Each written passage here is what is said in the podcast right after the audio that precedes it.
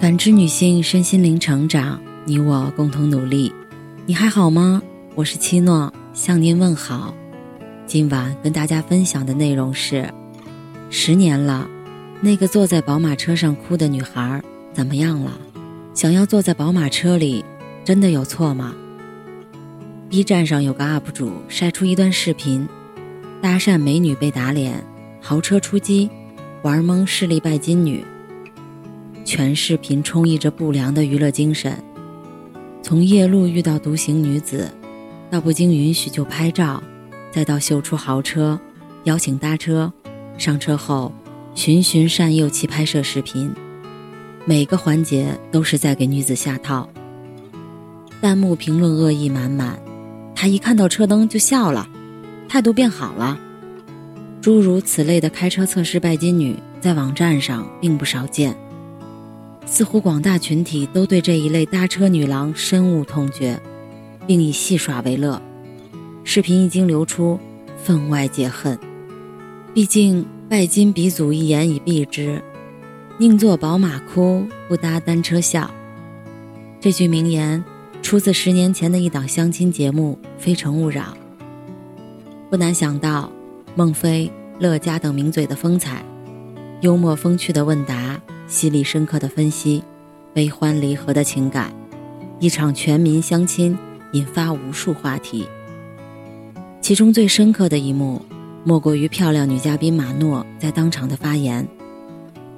她如愿以偿坐上车了吗？一九八八年，北京胡同里的普通人家生下一女，父母靠卖水果养家糊口，也无法给予孩子悉心照料，从小到大。马诺都被当成男孩养，常常剃头，装扮朴素。灰灰蓝蓝的旧衣裳，一晾就是整个童年。从北京现代音乐学院毕业后，马诺开始从事平面模特的工作。最穷的时候，银行卡一千四百元，全部家当。马诺暂时借宿在表姐家，但时间一长，又颇多不便。越来越多的眼色和微词，他无法视而不见。一天面试后回屋，发现自己的行李已经被整理好，堆放在门口，明显是遣送之意。于是，他拖行李就去租房了。六七点已经是傍晚，很多房屋中介都已下班。道路尽头亮灯的门面，他像抓住了救命稻草一样，租来了一间最便宜的房子。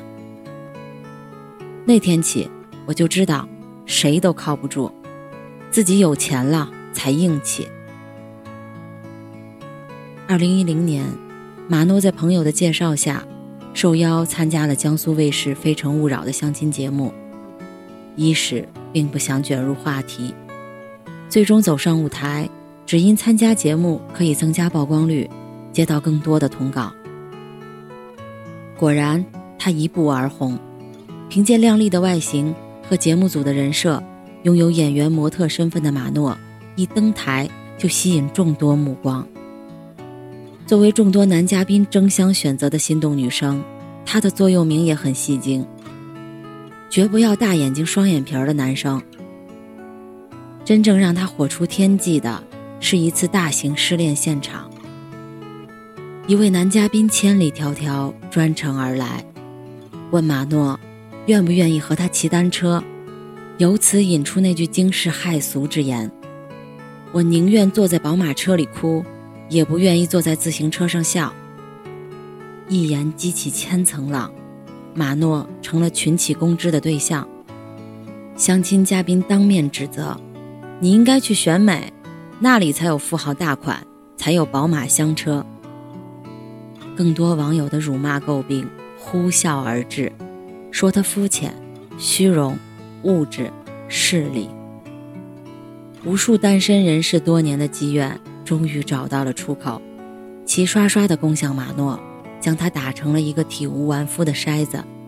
这一年，他仅有二十二岁，承受不住压力，当场泪洒舞台。此后，凭借《非诚勿扰》的雷人金句，马诺获得了曝光。推出了个人专辑《参演《春娇与志明》《寻找同桌的你》等影视剧，但舆论不利，将他彻底封杀，事业因此重创。火起之后迅速覆灭，连成片镜头有他都会被刻意剪去，以免被殃及。一场大起大落，仅仅因为节目组写好的剧本，而拜金女这个污名，他背了十年。揭开满身标签儿，说出真相的瞬间，似乎释然。面对外界的误解非议，他也不再默默流泪。我学到最深刻的东西，就是把别人当好人，会被骗得很惨。当时太小，不懂人情世故，只知道好好干活。如今的马诺三十二岁，单身，没在宝马座上哭，也没在自行车上笑。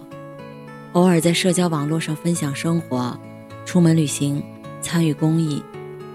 在天气晴好的时候，坐在阳台上画画，旁边枕着一只小猫，用软软的爪轻轻的挠。对感情要求苛刻，却不再是物质标准。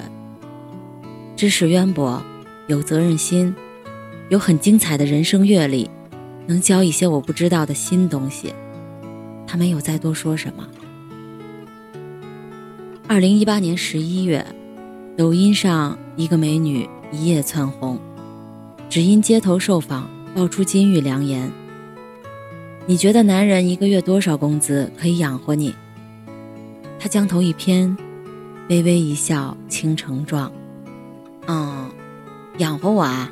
我觉得能带我吃饭就好了。”回答完毕后，甜甜一笑，动人心魄。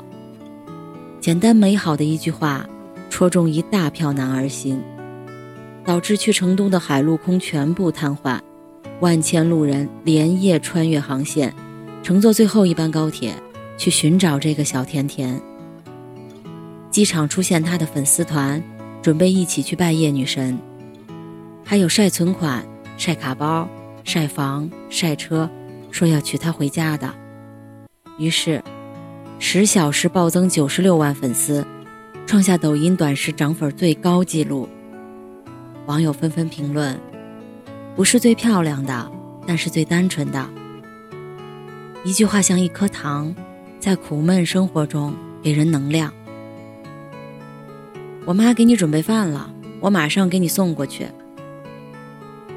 不知小姐姐饭量如何？我管够管饱，顿顿有肉。接下来的余生，你每天都有饭局，早中晚加夜宵。轻无一生，唯愿清安。一夜爆红后，成都小甜甜被扒出真实身份，人设崩塌。生于一九九七年，是某航空职业技术学院一六级学生。单纯天真的吃货形象之下，拍视频、接通告。比起美食，更爱口红包包。他所在学校更借势营销，发的一手好玩儿。看过来，成都最好养的女朋友在西航，请他吃饭，这里排队。同班同学表示，本来就是拜金女，现在却以持家贤妻良母的方式火了。业内人士透露，说他推广报价在二十到五十万之间。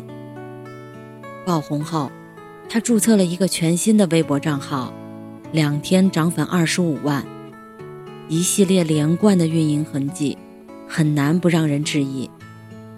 小甜甜金句系炒作噱头，和素人相比，网红的终点大多会指向流量变现。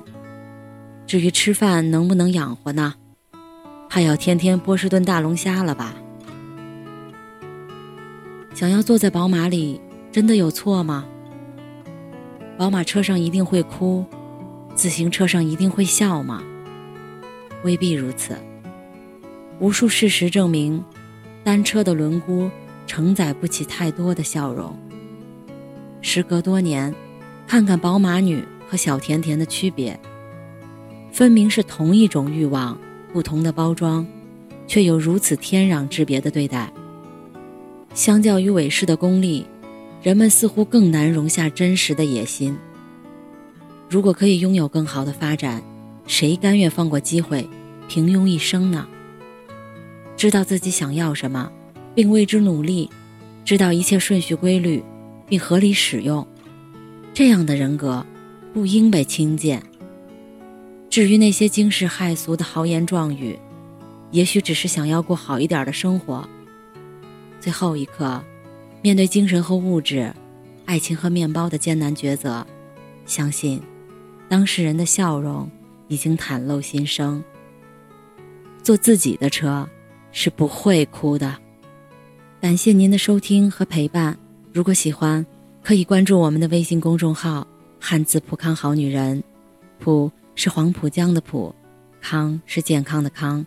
添加之后，您还可以进行健康自测。我们下期再见。